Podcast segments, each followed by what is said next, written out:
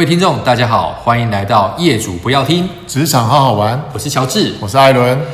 好，那我们呢，其实开始的崭新的一个季度了，我们进到了第二季了。那在第二季的第一集呢，其实我们在跟这个几位我们的伙伴谈的时候，我们发现说，在这一季当中，我们想要跟听众分享的是比较像，好，我们已经顺利的进到职场了。那在新人的阶段，有没有哪些重要的能力需要具备、需要培养，以确保说你的职场的未来其实会走向一条康庄大道？那在我们梳理完毕之后呢，大家可以分成三个主要的面向。第一个是呃您个人的个人品牌的建立，第二个是你的专案管理的能力的提升，跟第三个是本职学能持续的累积。嗯，那这三个其实对我们来说都是重中之重，非常的重要的。那我能不能请这个艾伦先针对其中第一个啊，可能也是你入职之后马上就会遇到的，在个人品牌的建立这一块。其实应该如同前端我们在面谈的时候，你可以快速在一个小时、两个小时让你的主管去了解你是谁。其实相同的道理，你入职之后，其实呃，你是一个人进到职场当中，对于同事来说，对于主管来说，其实他对你来讲是陌生的。嗯、呃，你可能透过自我介绍短短的三五分钟，让大家知道是谁。其实那个其实还是蛮片面。所以初期我认为应该雇主品牌是让别人如何了解你。嗯，好，了解你可能第一个你是谁，你的做事风格，你的专业领域，你的兴趣，可能这个东西都是让人家能够第一时间面向能够去了解你是谁的一个重点的项目。我姑且把它听把它归类成叫做人际风格的建立。或是这个人脉的拓展哈。第二个部分是，当人家知道你是谁之后，你要怎么样有效的跟人家做沟通跟互动？比方说，哦，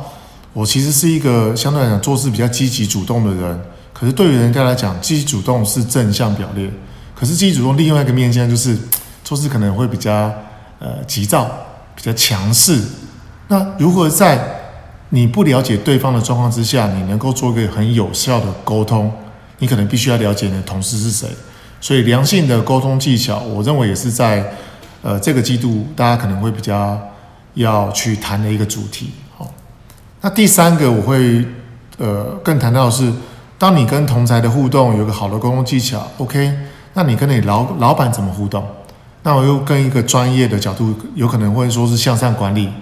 或是了解主管，或者是同才们的心态。我觉得这是另外一个是雇主平台，让人家方方面面去了解你这个人是谁，你的沟通的方式如何，你的做事的技巧该怎么样。姑且我会把用这个角度来看待，呃，雇你个人的雇主平台，让人家知道你是谁，该怎么做事，呃，怎么去形容你这一块，我们可能会多一些琢磨跟涉猎。嗯嗯，是的，如同刚刚艾伦所提到的。其实，在这个个人品牌的建立这一块，涉及的层面其实很多。因为所有跟人的互动跟沟通，它其实某种程度来说，每一次的互动过程，它就会在彼此的心中去累积一些对于你或对于别人的看法。那我这边呢，其实有一个小小的提醒跟建议哦。第一个是，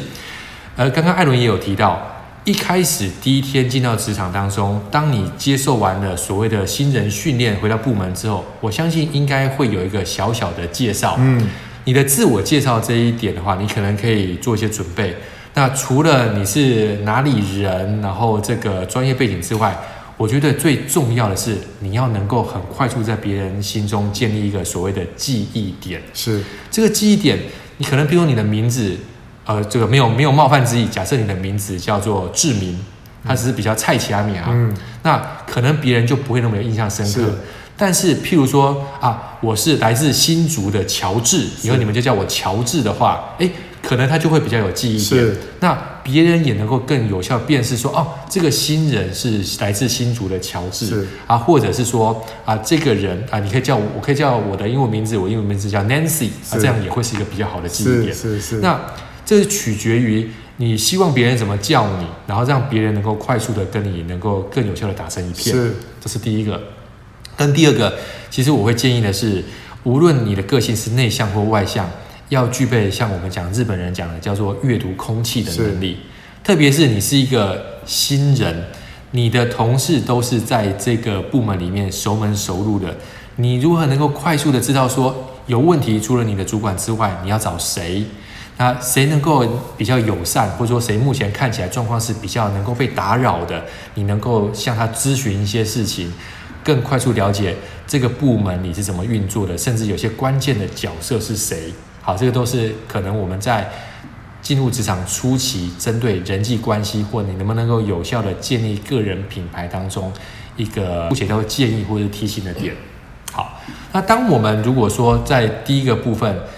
呃，在先简单的梳理完个人品牌的这些呃特色或者是说一些元素之后的话，当然我们就进到第二个喽。工作本质可能跟专案管理比较相关，那在专案管理这一块，不晓得艾伦这边有没有一些提醒？其实大家听到专案管理，可能就会想到说，哦，什么 PMP 啊、专业执照啊等等。其实我们提到专案管理，呃，并不会谈到这么深入，说谈到呃某一个不同的专案怎么进行当中，我们会萃取出来的最重要的点，是因为其实刚才提到的人际风格，或是提到的个人品牌，是比较偏人的面向。那专业管理我们比较偏向的是事的处理，比方说，哎，你进到职场当中，其实说实在，你三到半年，呃，老板其实不会交付你太多比较，呃，繁杂、繁杂或是比较所谓的高重要、非常重要性的工作给你，因为第一个，你对这个职场当中或对环境不是这么熟悉，所以可能会交办一些事务，所以你大部分会遇到管理管理上面的东西，时间是重要的，比方说。主管会指派一个这个 mentor 给你，或是一个比较资深的前辈给你，那他会交办一些工作。OK，你的前辈交办你的工作，跟你的主管交办你的工作，以及你跟同事间的互动的工作，时间管理是一个重要排程。因为工作时间可能你进入到职场当中，可能早上八点到五点，甚至可能加个班，可能工作的时间可能有十个小时。好，那这十个小时你怎么去妥善分配你的时间？我们会比较琢磨在时间管理上面，到底哪件事情是重要，哪件事情是急，嗯，谁交办的事情比较重要，谁交办的事情比较急，该怎么优先处理这一块区块，我们可能会多谈一些些，因为有的事情急的时候，可能偏强到你的人际风格跟你的沟通技巧，会取决于别人对你的定位跟价值，还有做事情的方方面面能不能呃时间到。到位，把事情做好又做对，这一块是我比较强调的时间管理面向当中的时间。嗯嗯嗯，确实确实，如同刚刚艾伦所提到的，专案管理它可以很大，那当然也可以很着重在个人的工作上面。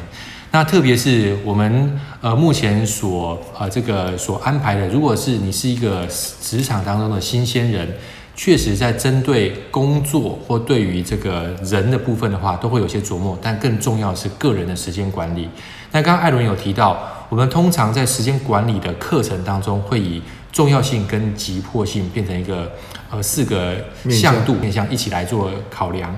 那当然你就能够梳理出来。那但是更细节的操作的话，我们可能之后有篇幅，可能可以再拉回来讲。是。那同时，如果说也并着刚刚所提到的，第一个是人际。人际或者说在个人品牌的话，那其实就会有更多的可能性的，包含你如何透过一些方法让别人更愿意跟你做合作，那你如何在一每一天的开始，把你整天的，特别是你在进入职场一段时间之后，开始会有些会议了，你的时间会被占住，是，或者有些突发的状况突然进来的时候，你如何做重新的这个时辰上的管控跟啊、呃、相关的安排。那也会涉及到跟主管相关的，诶，如果说有些专案它有所谓的截止日，它有 deadline 的话，那你如何做一些弹性的一些操作，或者是跟主管这边做一些沟通，以确保说你的工作方方面面都能够如期的完成跟进行。好，这是专案管理这块，我们觉得说针对新人他必须所需要了解，至少在初期所需要具备的。是。那第三块可能就会更广一点了，是本职学能的部分了。一般本职学能，您可以呃进入到职场当中，基本上你的专业能力是已经被认可的。可是你该提到，我们刚才前面提到的是呃个人的品牌哦，你在人际风格上面跟人的互动、沟通技巧，以及在事情上面来的方方面面的的应对，其实最重要的是，OK，你遇到了一个跟你不同属性的人，嗯，比方说，诶，我们的立场是不同的，或者说我们的工作的领域是不同的。你怎么样去借由本职学能提升，比方说，我是个业务，我必须要跟 RD 互动，嗯，那你有没有他懂的语言跟他做互动？技术层面，也许你在科技业，你可能并不是这么了解科技的属性，是不是在本职学能当中，你可以去提升一下你专业的能力？比方说这个产品的特性啊，还有这个用的技术的成分啊，你比较能够站在换位角度思考去学习他的东西。而你不见得要做他的东西啊，就是说你要知道怎么样跟他互动，这是第一个。哦，了解与你互动的这个本质学能。第二个部分是，我认为语言能力是很重要的。嗯嗯。好，比方说你进到这个语言能力，呃，不光是英文或是外文哦，它可能是呃专业的行话。行话。嗯。比方说你在银行，你可能必须了解这个金融界的一些行话，或者说你进到科技业，科技业的行话。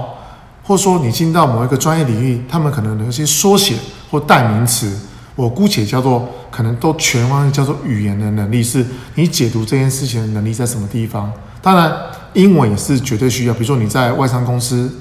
或者你在日商公司，语文的基础，如果你能力是不足的，其实可以借由呃这个下班之后或平常的这个互动去提升这样的能力。我姑且会呃把它这样做诠释，我相信。这个乔治这边也可能有另外的呃呃解读。嗯嗯，是的，是的，因为延呃延续着刚刚艾伦所提到的，在其实本职学能这一块其实很广的。那特别是真我们进到职场当中，我们不太可能就停止学习，反而可能在学习的这个路上，我们会更加的专精在特定的领域。原因没有别的，因为刚刚提到。我们其实能够入职，代表我们在这个行业或这个领域当中，我们具备了一定的基础知识。但是如果说接下来我们想要成为这个行业的佼佼者，中间所有的听众，我们必须要能够扪心自问，或自己去盘点出来，到底有哪一些本质学能我们是需要去加强的。那同时也可能需要花一些时间去盘点一下。这些我们所欠缺的本职学能，其中有哪一些部分可能是部门主管已经安排在我们的学习发展计划里面？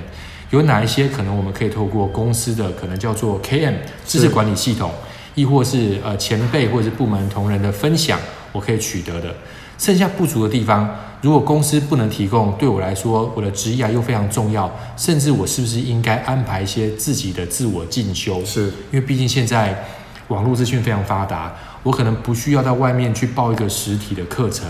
我可能晚上回到家，我网站上面搜寻一下，可能就会有一些进阶的课程，或者有些函授的课程能够来进行。那我觉得这是其中的一环。